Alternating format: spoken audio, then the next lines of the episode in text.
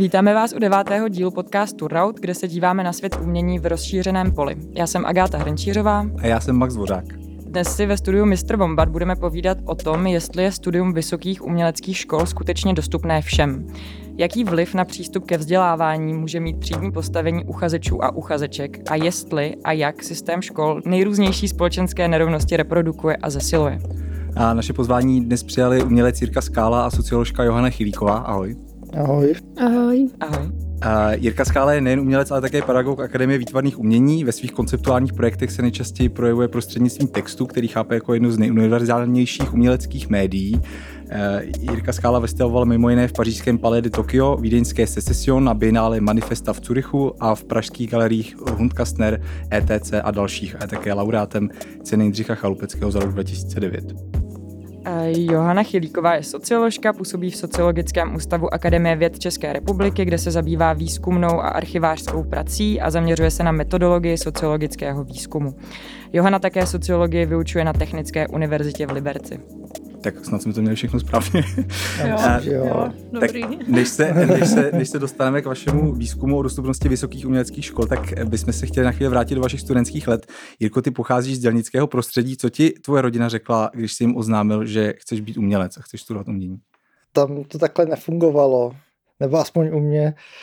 On to byl vlastně dlouhodobý proces, kdy já vždycky říkám takový vtip a nevím, jestli to už jako byla skutečnost, nebo už je to nějak jako, tak jako hodně omletá jako minulost. Já jsem toho učňák a vlastně ještě jsem pořád chodil na lidušku. Vlastně já jsem na lidušku chodil od první třídy základní školy až do konce učňáku. Já jsem ještě nezažil devítku, takže to bylo nějakých 11 let. A vlastně na uh, po učňáku jsem nechtěl jít na vojnu, protože jsem byl u, u odvodu a viděl jsem, co to jako znamená jít na vojnu. A tak jsem se rozhodl, že to musím nějak jako obejít a tak se, protože jsem chodil na tu lidušku, tak mi napadlo se přihlásit na střední školu uměleckou, což se povedlo. A vlastně první dva roky jsem se tam tak jako potloukal, nevěděl, co se sebou a potom vlastně jsem si řekl, že by to mohlo být dobrý. že, protože eh, na, šlo o holarku, což je vlastně zaměřením eh, reklamní škola, vlastně jakoby grafická, grafický design a ne, takže vlastně v počátku jsem myslel, že spíš budu grafickým designérem, jako ale vlastně postupně, uh, protože tam bylo spoustu spolužáků, kteří vlastně už počítali s tím, že půjdu na nějaký umělecký obor na vysokou školu, tak vlastně mi to stáhlo a vlastně, takže ten, ten proces byl jako dlouhodobý a rodiče se na to zvykali postupně, až se na to zvykli, no. Jo, no a stejná otázka na tebe. Uh, co řekli tobě doma na to, když jsi oznámila, že se chceš věnovat sociologii?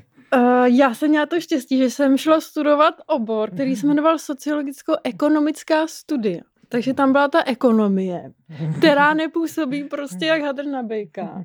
Že vlastně se dá ukecat, že to v tom jsou peníze, ekonomie tak. Ekonomie jsou peníze. Uh, no, uh, je to aspoň o penězích, že jo, místy. No a vlastně, takže jsem toho bakaláře absolvovala jakoby pod tou rouškou té ekonomie a vlastně pak už jsem, pak už nikdo se mě doma nic neptal, protože jsem stejně už měla zaměstnání nějaký, takže už mě jako, už potom moc nepátrali.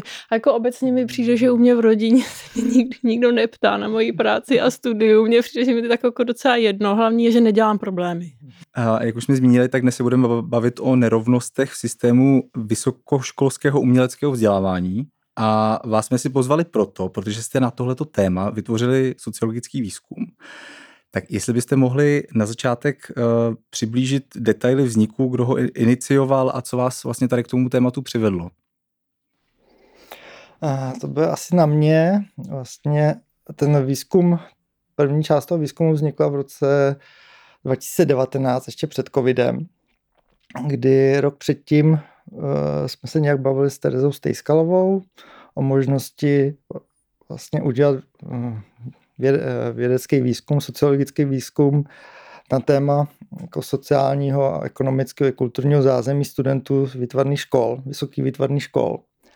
A chvilku trvalo, než jsem na to získal od AVU peníze, takový malý grant. A nějak jsem obvolával kamarády známý, až jsem dostal kontakt tady na Johanu Chilíkovou, kterou jsem skontaktoval a vlastně požádal jí, jestli pro v rámci této grantu vlastně se uh, to nezhostila a vlastně nebyla ta výzkumnice, která provede jako vlastně kvantitativní výzkum v rámci několika škol. Vlastně ten výzkum proběh na podzim 2019, proběh na AVU, potom na FAVu a na závěr, nebo i vlastně v průběhu toho, jsme si říkali, že by bylo dobrý do toho zahrnout studenty, kteří neuspěli jako při přijímací řízení na vysoké školy.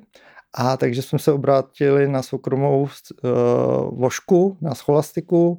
Vlastně ty nám vyšli vstříc, takže vlastně ten výzkum proběh i na scholastice.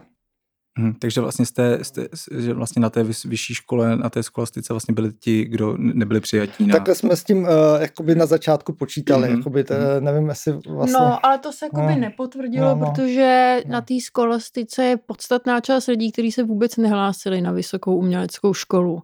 Jo, takže vlastně to bylo, ale jako ty, je to dobrý, je, je dobrý mít prostě porovnání v tom, jak se liší prostě socioekonomicky a kulturně lidi, kteří studují na uměleckých vysokých a který na vyšší odborné škole, no rozhodně to je jako dobrý to mít, obzvlášť když oni, oni byli jako velmi, velmi přístupní v tomhle tom, že tak, to bylo jako tak. dobrý. No. A ještě možná, bych mohl dodat, ten výzkum probíhal formou uh, internetového do, dotazníku, no. co připravila Johana. Tak no, byl to, byl to vlastně online říct. dotazník, eh, na který se zpracovali společně s Jirkou, protože ten dotazník byl prostě určený pro studující vysokých uměleckých škol a vlastně uh, musíte znát trošku jako background, takže Jirka jakoby radil s tím, jaký jsou všechny ty obory, vlastně jsme spolu projížděli ty otázky, jo, do jaký míry jsou relevantní, že, že vlastně ještě jsme to testovali vlastně na dvou studentech AVU, aby jsme vlastně neposlali jako těm lidem do těch e-mailů nějaký jako otázky, který, na které by nebyli schopni odpovědět. A vlastně uh, data máme a myslím si, že jsou to docela dobrý data, ale my jsme neměli nějak jakoby, uh, tam se totiž jakoby jakoby střetávají dvě věci. První je udělat z toho nějakou prostě super sociologickou studii na, kvanti- studii na kvantitativních datech, že to bude nějaký regresní model a ukážeme prostě, uh, jak ovlivňuje prostě tato proměna a tuhle tu proměnu. To by bylo super a na těch datech to jde udělat, protože ty data jsou jako poměrně hodně tam je proměných ale uh, na druhou stranu my potřebujeme se publikaci, které budou rozumět umělci, takže vlastně jako je uh, trápit je s nějakýma regresníma modelama vlastně by se mohlo jako i dost minout účinkem. A z toho důvodu jsme vlastně teďko přistoupili, nebo už před, před pár měsíci jsme si to uvědomili, že bude nejlepší udělat takovou jako hlubokou studii, která bude postavená na tom porozumění uh, vlastně těm detailům nebo těm, těm zkušenostem těch lidí. A z toho důvodu důvodu jsme se teda pustili do toho kvalitativního výzkumu. Jo, a i já sama mám pocit, že vlastně ten kvalitativní výzkum přináší prostě hrozně zajímavý uh, jako informace, o kterých i zde protřelý umělec Jirka Skála tvrdí, že jsou pro něj nové. Přesně Víš? tak, ano, je to tak. A co jste chtěli na základě toho kvantitativního a pak kvalitativního výzkumu vlastně zjistit? No, uh, můžu, uh, tak uh, tam šlo vlastně o to, že takový výzkum, co vím, jako neproběh za 30 let, možná neproběh ani během jako reálného socialismu. Vlastně zaměřený na eh, eh, pozadí vlastně studentů, kteří studují na vysokých výtvarných eh, školách, uměleckých školách vždycky mám problém tady to definovat, je to strašně dlouhý. Vysoký umělecké školy, výtvarné umělecké školy, no je to jako strašně komplikované, jak to vlastně jako nadefinovat. Ale jde o to, že vlastně my jako učitelé vlastně nevíme, odkud ti studenti k nám přichází.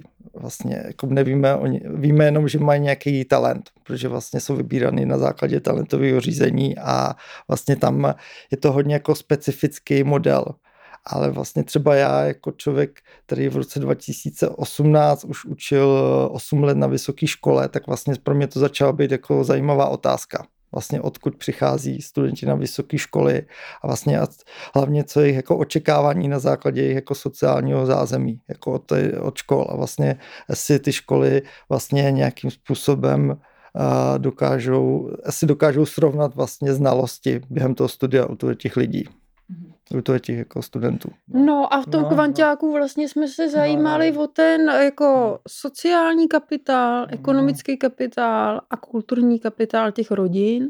S tím, že vlastně jsme se ptali, uh, z jaký jsou sociální třídy ty lidi, jaký zhruba jako měli to, že že ty, ty podmínky vlastně v tom, v tom období toho dospívání od nějakých 6 do 15, jaký, jaký to bylo v období rozhodování se o, tý, o tom, kam půjdou na tu vysokou školu. Uh, Zjišťovali jsme jako sociální kapitál jejich, uh, jejich rodičů, což vlastně v kontextu tohohle toho výzkumu znamená v podstatě sociálně kulturní kapitál, protože jsme se ptali těch lidí vlastně, jestli se jejich rodiče setkávají s umělci, jestli mají přátelé, umělce a takovéhle věci. Uh, uh, chtěli jsme vědět, věci týkající se toho, odkud vlastně oni berou peníze, že vlastně ty základní dva zdroje jsou jako vlastní práce při škole a, a pak teda jako uh, peníze od rodičů, který jsou jako pro podstatnou část, asi jako třetinu těch lidí jako Uh, nebo možná víc. Teďko nevím, teď si to přesně pamatuju, ale jako opravdu ty peníze od rodičů jsou jako velmi podstatnou a je to hlavní, pro velkou část těch lidí je to hlavní příjem. A teď mluvíš o tom ekonomickém kapitálu. Uh, jo, jo, jo, že vlastně, uh, že ty lidi, a ono se to ukazuje i v tom kvalitativním výzkumu, že vlastně ty lidi, který uh, mají ty rodiče, který si to můžou dovolit, tak vlastně jsou živený zejména těma rodičema, protože ta práce při tom studiu je něco, co jako je nesmírně obtěžující a vlastně to stěžuje vůbec to studium, vysává to energii a bere to čas. Takže vlastně jakmile ten člověk má aspoň nějakou možnost ty peníze dostat z těch rodičů, tak se o to snaží, protože vlastně mu to jako, uh, je to pro ně obrovská výhoda, když nemusí a pracovat. uleva, je uleva. No, no, no. No. Že vlastně to po, je jako motivační potom vlastně, no. A jako do, dodává to sebevědomí. Já bych se tak možná ještě jenom zeptala, uh, v čem je ten kulturní, ekonomický a sociální kapitál uh, uh, vlastně specifický v rámci toho vašeho výzkumu a vůbec uměleckého světa a výtvarného umění? No, tak on to je taková věc, která, která je známá v sociologii. Vlastně je to tak jako od 60. let díky vlastně francouzskému sociologii Pierre Bourdieu, jestli to říkám správně. A uh, vlastně takže my jsme to převzali jako komplet, jak to jako je, protože vlastně je to strašně zajímavý koncept jako pro mě samotného. A vlastně uh, nějakým způsobem nahlíží uh, na, vlastně na sociální pozadí jednotlivce jako novým způsobem, jako pro, pro mě jako pořád jako, zajímavý, jako zajímavým způsobem a vlastně v rámci podle mě uh, uh, vysokých výtvarných uměleckých škol vlastně když tady ten výzkum neproběh vlastně na, tady to téma, tak vlastně bylo to nejjednodušší šáhnout po tady tom konceptu z, z mého pohledu.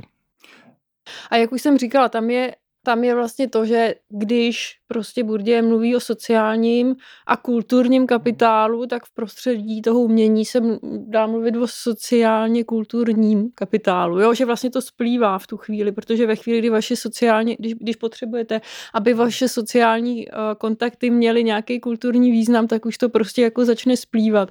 A to jsou vlastně veškerý ty kontakty těch, uh, těch uh, těch rodičů nebo té rodiny, ze který ten člověk pochází, na ty umělce. Nicméně v tom, v tom kvalitativním výzkumu se to moc neukazuje jako by důležitá věc. Ty kontakty těch rodičů na ty další umělce, vlastně my, my se na to neptáme, jako explicitně, ale jakoby vytváříme nějaký podmínky k tomu, aby ty lidi o tom mohli začít mluvit, když je to důležitý.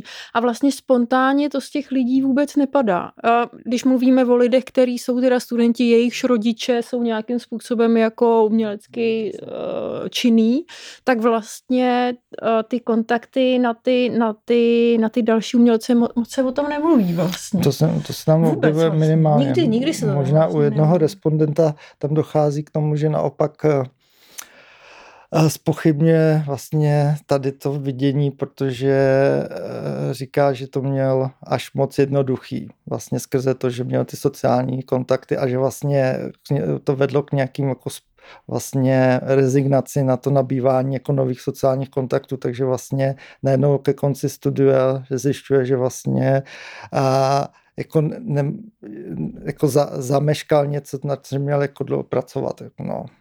No, že vlastně tam zmiňuje ty úskalí, který plynou z toho, že vlastně má ty rodiče umělce.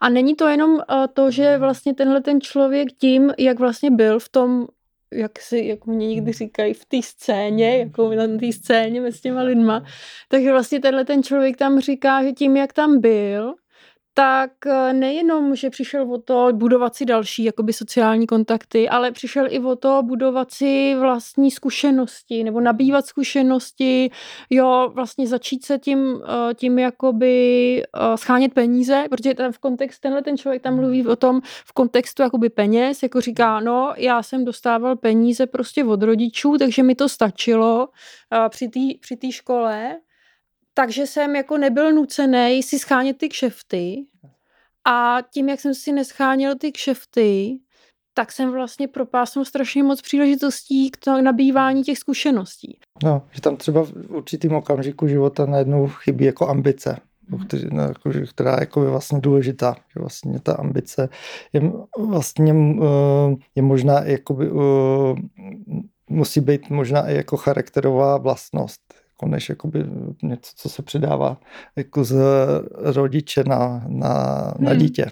No to tam je jako vidět hodně, že vlastně ty rodiče, ať už jsou to umělci nebo to nejsou umělci, ale často to bývá jako úspěšní rodiče, jsou něco jako nějaký kompas, který má know-how a ukazuje tomu svýmu dítěti, co vlastně, jak se má orientovat a co má dělat. Jo, ať už je to prostě hmm. jako peníze, jako ve smyslu vydělat peníze, nebo seznámit se s někým. Jo, že vlastně ta role těch rodičů, jako to, jakožto nějakých prostě učitelů v tom smyslu, který jako ukazují, kterým směrem se vydat, tam je jako strašně důležitá. No, ale jakoby teďko mluvíme, teď jsme vlastně jakoby mluvili o nevýhodě toho, o nějaký, o nějaký hrozbě toho, že vlastně když mám ty prachy, takže se můžu zanedbat.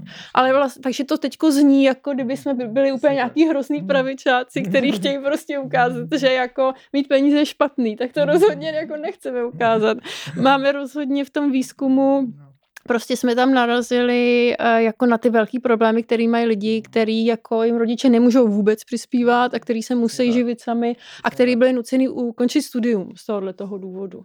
Jo, takže to je jako by zase, aby jsme to dováželi, jako ne, opravdu, když vám rodiče nedávají peníze, tak je to fakt velký problém prostě a může to výst k tomu ukončení toho studia. No. No, já myslím, že jsem jenom eh, spíš eh, navazoval na to, na to, jak se říká, že se propojuje ten kulturní a sociální kapitál, že vlastně jako, že to, jako to Eh, že tam musí být vědomá práce u toho studenta s oběma těma složkama. Jako no, že vlastně, že, ten, to, eh, že to nabývání kulturního kapitálu není možný vlastně bez těch sociálních vazeb. No.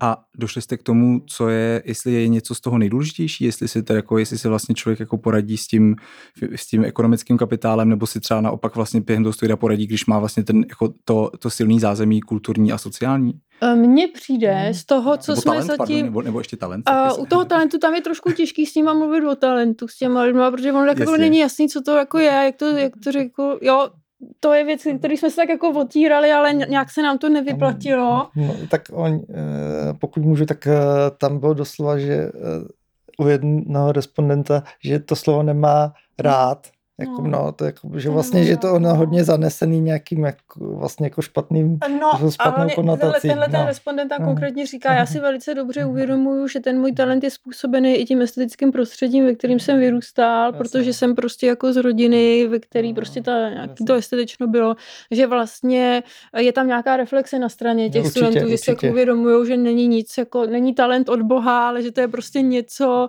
jako ne, ne stoprocentně od Boha, ale že to je něco, co je jako velmi silně ovlivněný nějakým tím sociokulturním zázemím. Hmm. Ale k té otázce, vlastně mně osobně přijde, že se tam ukazuje jako nejsilnější jako prediktor toho úspěchu, když to vezmu jenom z těch rozhovorů, tak mi přijde, že to je prostě ta morální podpora těch rodičů. Nebo, jako vlastně nebo nějaká jako důvěra jich v to, uh, že to no, má smysl. No, no a nemusí to být ani jako má to smysl může to být opravdu čistě ta bazální, jako já v tom sice nevidím smysl, ale ty ho tam vidíš, tak to bude asi dobrý. Jo, ten rodič nemusí být člověk, který jako sveřepě věří v to, že vlastně má smysl dělat to umění, ale je to spíš člověk, který věří tomu dítěti jako člověku, že vlastně ho chce podpořit a že to se tam ukazuje jako strašně důležitý bez ohledu na ty peníze. A nemusí to být jenom jako v rámci mm, ty nukleární rodiny, ale může to být i jako v případě třeba prarodičů. Že vlastně třeba ty rodiče to jako trošku spochybňují, ale najednou tam se objeví ten prarodič, který jako, ne, jako přijde a řekne, je to super, prostě běž do toho a teda. Takže vlastně jakoby, že tam je i ten vliv jako třeba na ty rodiče od těch vlastních rodičů a teda, takže vlastně nemusí to být v rámci jakoby ty nejužší rodiny. Máme tam eh, respondentku, kterou podpořil strýček, jestli si správně pamatuju, velmi jako,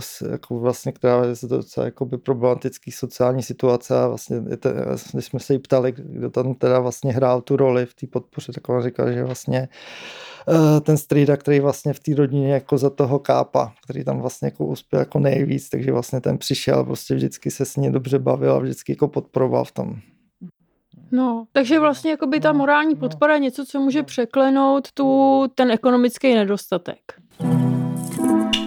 A u těch, řekněme, privilegovanějších studentů eh, vyšlo vám z toho průzkumu, že, že si to svoji privilegium třeba uvědomují, nebo, nebo jestli, jestli to třeba jsou schopni reflektovat, to, že vlastně se díky tomu, že, že mají ten, jako tu, tu výhodu třeba toho, ať už sociokulturního nebo toho ekonomického kapitálu, který jim vlastně jako umožňuje, že to, že to právě není jenom ten jako v úvozovkách talent, ale že vlastně to jsou možná spíš právě tady tyhle ty podmínky, které jim to vůbec umožní, jako že se to můžou věnovat? Rozhodně. Uh, jako uh, teďko si jakoby se sumírovávám všechny ty respondenty, ale uh, jako sebereflexe tam byla rozhodně a ona jako je vynucená, ta sebereflexe, protože ty lidi, když začnou chodit na ty školy, tak se o nich ví, že vlastně jejich rodiče jsou umělci. Takže oni, i kdyby byli tak naivní, že by je nikdy nenapadlo, že si někdo může myslet, že prostě, že jsou na tom úplně stejně jako ostatní, tak by jim to jako nějak ukázali ty spolužáci. Jo, že vlastně o tom mluvili tyhle ty lidi, že ne, že by to mělo nějakou míru prostě šikany nebo něco takového, ale že vlastně jako měli pocit, někde se třeba jako doslechli, že o nich někdo něco řekl, že mají nějakou prostě, nějaký privilegium právě v tom oboru oboru z toho důvodu, že jsou to, že jsou jakoby eh, děti. Mhm. umělců, tak to jakoby za prvý. A za druhý uh, jakoby ty lidi, se kterými mluvíme, uh, jsou jako většinou chytrý a jako dost o sobě mhm. přemýšlej a jsou, fakt si jako uvědomujou, že vlastně ta, ten, ten, jako když tomu bude příklad talent, jako fakt nepřichází z hůry, ale že to je opravdu všechno, co se jim jako v životě stalo, tak nějakým způsobem je ovlivnilo a vedlo je teda k tomu, že, že jsou takový a makový a, a mně přijde, že jakoby tyhle ty lidi dost probí, jakoby hodně jsou sebereflektivní. Určitě, určitě no. no určitě. Jako i tam jsou jako lidi, kteří hodně reflektují tu svoje uh, sociální zázemí třeba ve své tvorbě. Pokaždý, když jsme se zeptali někoho, aby nám řekl, jako my jsme se neptali takhle explicitně, jo, ale že vlastně jsme nějakým způsobem mluvili tak, aby vlastně ten člověk uh, byl schopný nějak jako přemýšlet nad tou svojí sociální, eh, zatím tím svým sociálním zázemím, tak vlastně tam se ukazují jakoby hrozně zajímavé věci, jak ty lidi se můžou nechat inspirovat tím svým sociálním zázemím, zejména pokud je horší. Jo, že vlastně to, ten nižší socioekonomický status té rodiny, nebo, a to se tam ukazuje taky hodně silně, jakoby kontrast velkoměsto vesnice, jo, to je taky jakoby, odkud ten člověk pochází, jestli z města nebo z vesnice, tak ta vesnice je taky, taky v té hierarchii jakoby níž, jo, to taky hraje velkou roli vlastně v tom, v té identitě toho člověka. A ty lidi to, ty lidi, kteří byli jako z vesnice nebo maloměsta a ty lidi, kteří byli z chudšího prostředí, tak jako na to reflektovali vždycky a nějakým způsobem to uh, propisují do té svojí tvorby, ať už to je jakoby ta první motivace, máme tam respondenta, který, který jako explicitně řekl a celý jako velmi spontánně řekl, že vlastně ta, ta umělecká tvorba, to umělecké vyjádření pro něj byla forma úniku vlastně z toho velmi špatného sociálního prostředí, ze kterého pocházel. Jo? Takže vlastně tady se ukazuje, že, že, to, že to špatný sociální prostředí je to sice jako blbá věc, ale může to člověka prostě vypudit k něčemu právě k té umělecké tvorbě. Pak tam máme respondenta, který vlastně používá uh, to, to dělnické prostředí, ve kterém vyrostl opět jako zdroj inspirace a vlastně v tom jeho umění se to maximálně vlastně jako promítá, že jo.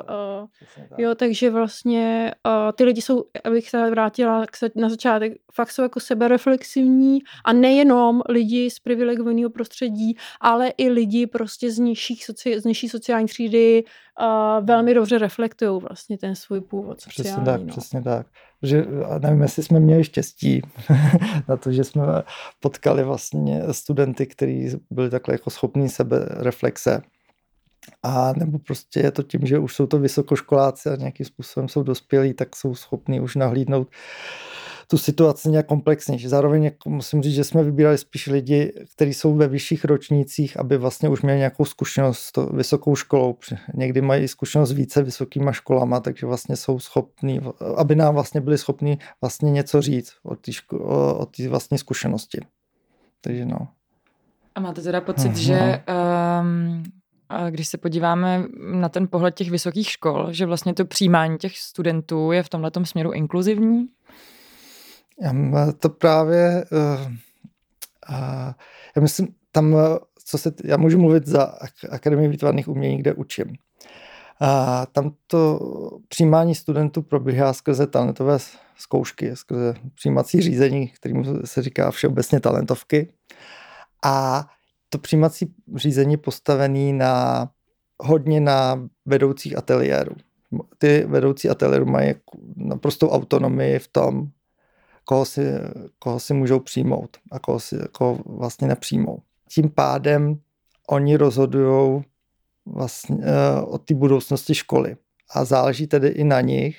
To byste se vlastně museli zeptat jako každého individuálně, nakolik oni vlastně reflektují to sociální, ekonomické a kulturní zázemí toho jednotlivého uchazeče a jestli to vedou vůbec potaz protože to opravdu tam ta autonomie vlastně ve výběru toho studenta je, je daná vlastně tomu vedoucímu ateliéru, potažmo jako třeba jeho asistentovi asistence.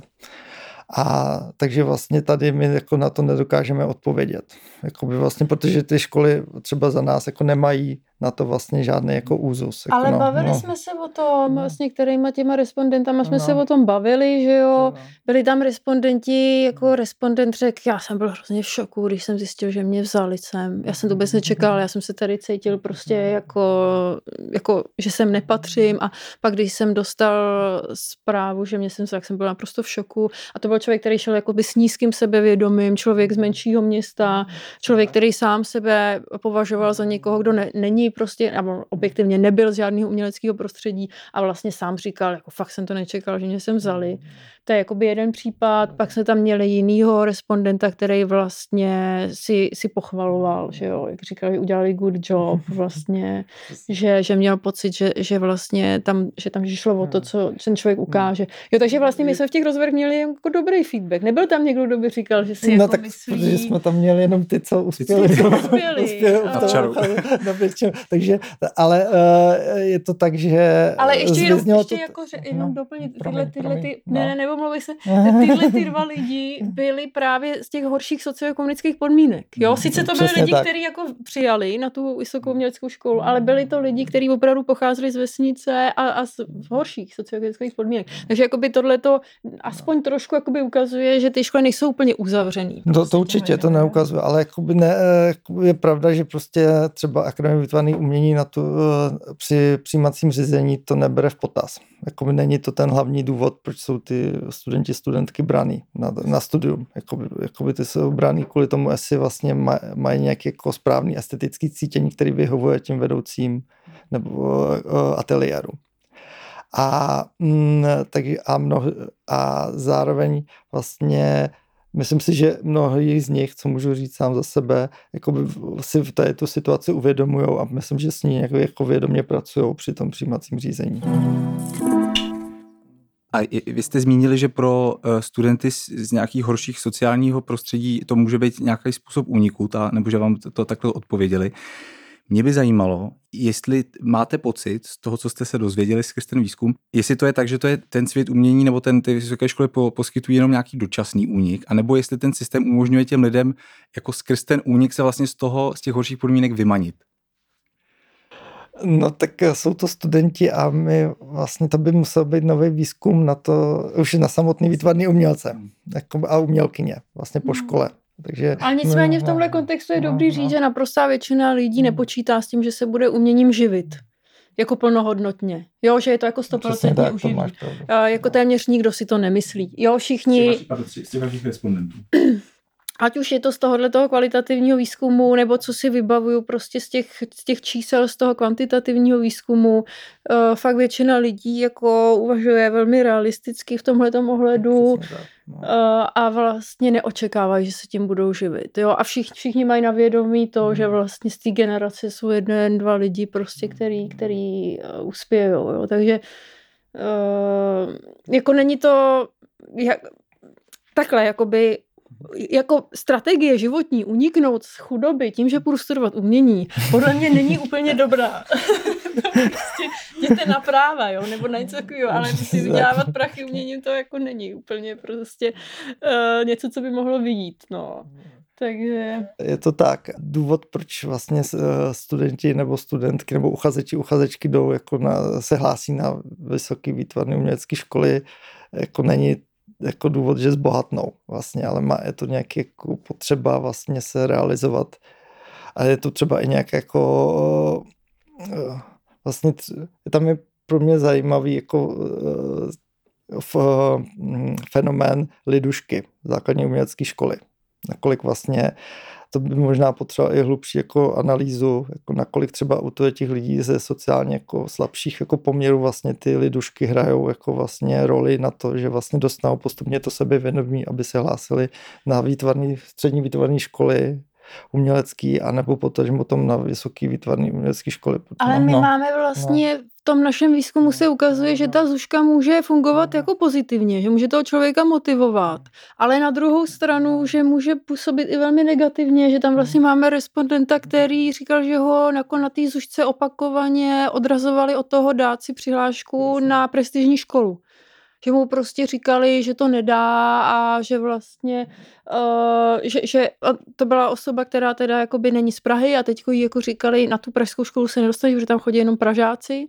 A vlastně tahle osoba, kdyby ne, nebyla prostě z, pro- z toho prostředí těch rodičů, který jí důvěřují, který prostě i přes to doporučení té Zušky doporučili, aby si tu přihlášku dala, tak vlastně by tam nešla. Jo, že vlastně ty, ty Zušky můžou působit i nějakým demotivačním, jako držet při zemi, jako Hmm, nemyslet přesně, na moc přesně. vysoký prostě Přesně úspěchy v životě. Jo, takže Ale, ale vlastně- zase tam došlo k tomu, že eh, ty učitelky z té Zušky jakoby doporučili jakoby studium na, jakoby na střední umělecké škole, ale ne v Praze. Jakoby, No na nějaký jako méně No, to- prestižní, jo, tak, že no, no. vlastně to bylo No. jako, jo, No, no. můžeš se tomu věnovat, ale tadyhle to, to už je moc Odsaď, na pocať, no. Pocať. Ne, tam je zajímavý, že to zase říkal uh, jiný respondent, že vlastně uh, ten, uh, ty náklady na tu sušku pro rodiče nejsou uh, veliký. Takže vlastně jakoby vůči ostatním koníčkům, vys třeba tenis nebo squash.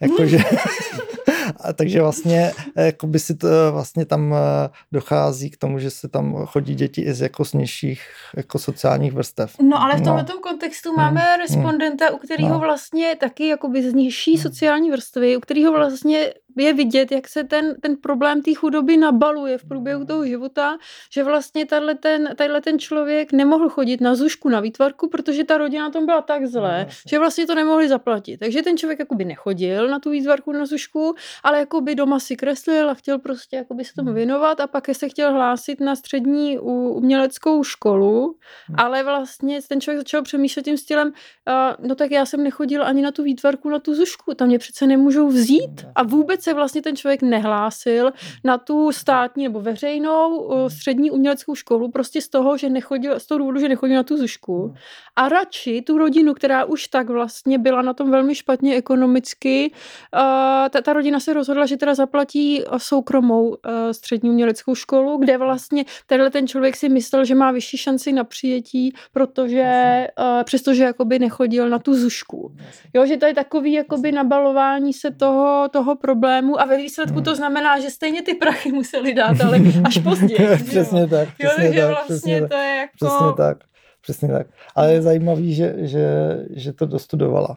Nebo dostudoval. No, no, no, no. jako, že, že, se, že nakonec Navzdory ta jako rodina... obrovským množství problémů, to- no. tahle, ten, tahle ta osoba dostudovala. No. Johano, dají se tady ta vaše zjištění nějak zobecnit, co nám takhle vlastně uh, úzce zaměřený výzkum může říct o tom vysokém školství jako celku, anebo možná i o celé společnosti? Uh, no, tak to zobecnění i uh, na rovině toho kvantitativního výzkumu, který jsme dělali, je jako velmi problematický. A to prostě z toho důvodu, že vždycky i v tom kvantiáku jsou to jenom lidi, kteří vám ten dotazník chtějí vyplnit. Jo, takže vlastně vy můžete si myslet, jako, že jsou to čísla, to je pěkný, že vám prostě 50% lidí řeklo tohle a 20% stále to, ale vlastně furt máte zhruba jenom 40% lidí z té školy, který byli ochotní vám vyplnit ten, ten dotazník. Jo, takže to už potom eh, jakoby zobecnit to na všechny vlastně nemůžete. Jo, a to mluvím jenom o tom kvantiáku. Ten kvalitativní výzkum má výhodu v tom, že vy nemáte vůbec žádný ambice na nějaký zobecňování v kvalitativním výzkumu. Vám jde o to jakoby přinést nějaký, v našem případě se to hodně točí kolem příběhu, jakoby té trajektorie toho člověka, o tom, o tom detailním porozumění vlastně těm, té životní situace, té perspektivy. Jo, takže my neříkáme, že to je tak, že vlastně vždycky, když jste z bohaté rodiny, tak to máte jednoduchý. Jo, my ukazujeme, že vlastně to můžete mít jednoduchý, ale můžete to mít taky těžký. A neříkáme, ale kolik procent lidí to má tak nebo tak. Takovýhle ambice tenhle ten druh výzkumu prostě nemá. Jo, jde o to ukázat prostě tu barvitost, tu, tu variabilitu, která existuje, když se vám prostě setká různý různé kombinace nějakých jako kategorií nebo vlastností a že to vlastně může eh, vyplynout v nějaký různý výsledky. No. Pro mě tam bylo hrozně zajímavý vlastně během těch rozhovorů, jak se poslouchám, eh, nakolik vlastně ty, eh, jak je to různorodý i v těch jako strategiích vlastně životních, jak se vlastně osvojovat umění a vlastně jak ho aplikovat, vlastně jako, nejenom, nejenom na to jeho dělat, ale vlastně jak ho dostávat jako ven, jako na veřejnost.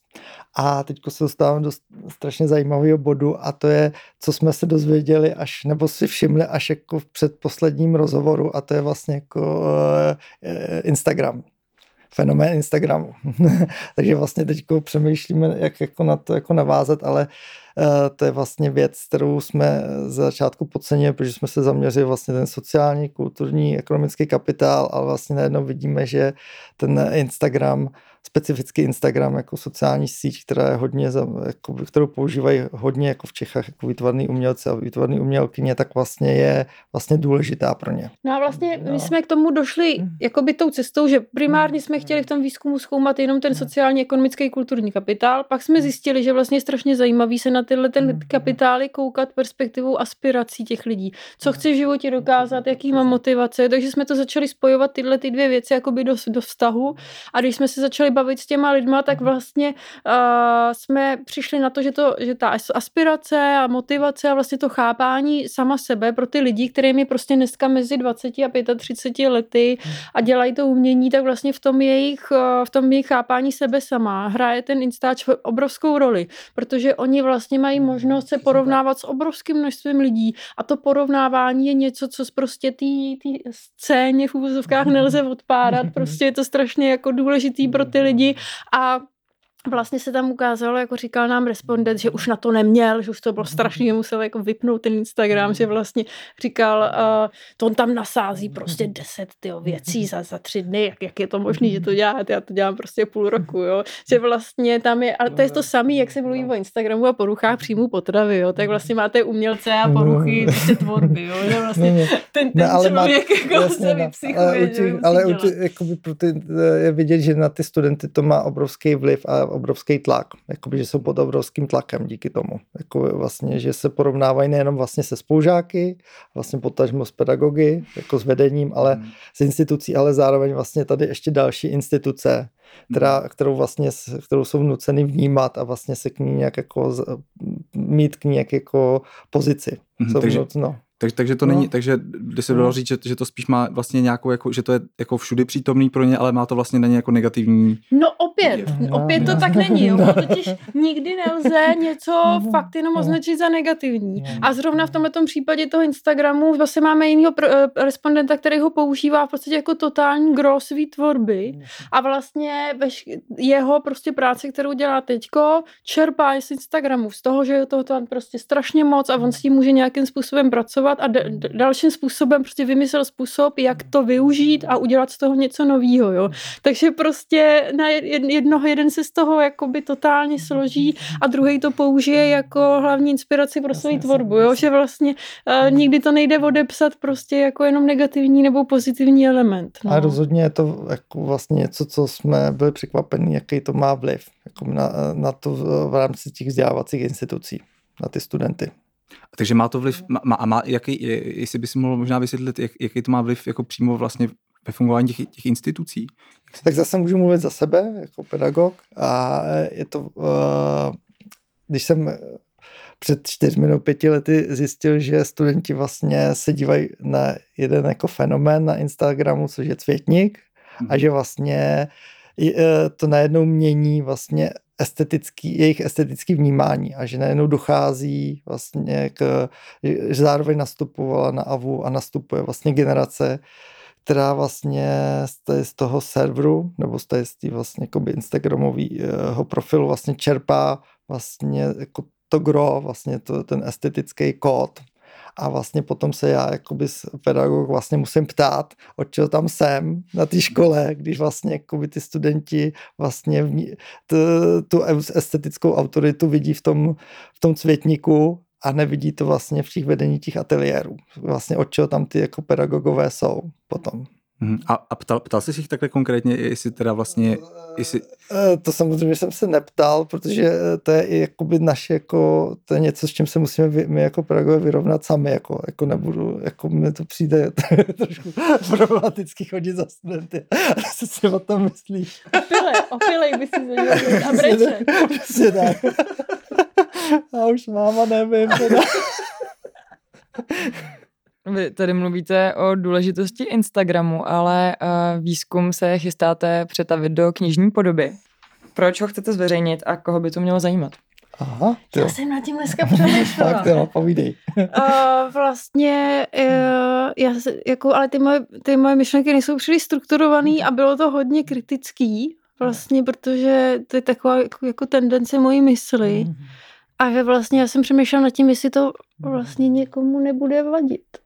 Jako že, že vlastně my, my můžeme jakoby přinést text, který hmm. bude poměrně dobře ukazovat, jak eh, funguje člověk, který se začíná, nebo který se věnuje umění, jak funguje ta, eh, ta komunita, se jak, do jakých jakoby věcí tam hmm. člověk jako s tím musí popasovat.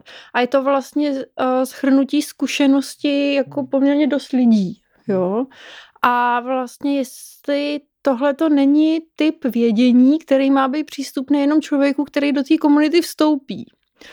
Uh, my, myslím to, já nevím, jestli je to jakoby pochopitelný, jo, ale jestli si prostě jako Jo, že máte jakoby takový různý oborový, je to nějaký jako zasvěcení v podstatě, jo, já vím, jak to chodí, já prostě znám to know-how, spousta lidí chodí do školy jako umělecký jenom proto, aby znali know-how, aby věděli, jak to vlastně chodí, že vlastně ta knížka může být i v tomhletom ohledu někomu jako nesympatická, že vlastně to, co je nějakým způsobem rozptýlený v té komunitě těch lidí, a hmm. najednou bude někde jako sesumírovaný a bude si to moc přečíst každý.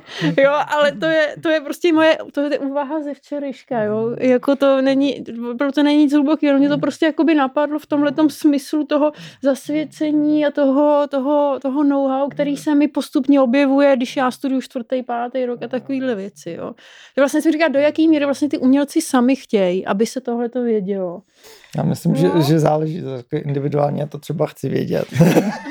a, jako, a já teď budu za toho, kdo, to, kdo vlastně vezme tu propagaci a uh, odhalí, jak to jako je s tou knížkou. A my jsme dostali v loni uh, od nakladatelství Akademie výtvarných umění jako částku, aby vlastně vznikla tady ta knížka, s tím, že vlastně už jsem jakoby byl z, Eh, nakladatelství věděl, že vlastně máme za sebou tady ten eh, kvantitativní výzkum a já jsem jako přislíbil, že vlastně k té knížce přibude ještě tady ten kvalitativní výzkum a ta knížka by měla být do konce roku A vlastně by, právě po mně to byla jako malá brožurka vlastně a měla by být vlastně zaměřená, vlastně, měla by vlastně poprý ukázat nějak jako vlastně velmi jako zjednodušeně, protože ten, bavíme se teď o 100 tisících, co se týká výzkumu. Nebavíme se o nějakých jako velkých jako pětiletých grantech, které jdou opravdu do hloubky, ale bavíme se o tom, že tady ten výzkum jako vzniknul za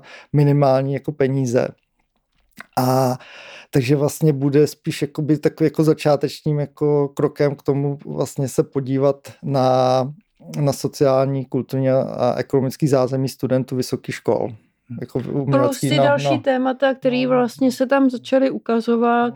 Jo, já si nemyslím, že by to, že by to mělo být úplně bazální, jako by ten text. Myslím Dobře. si, že právě díky tomu, že děláme ty, ty rozhovory, tak vlastně ten text by mohl být docela jako bohatý. Dobře. Ale není to, to si optimističnější teďko, Dobře, dobře, dobře. Ale tak jako samozřejmě to nebude jako 500 stránková monografie, že jo? Přesně to jsem myslel, přesně tak, to jsem myslel. Jako no. A už máte pracovní název?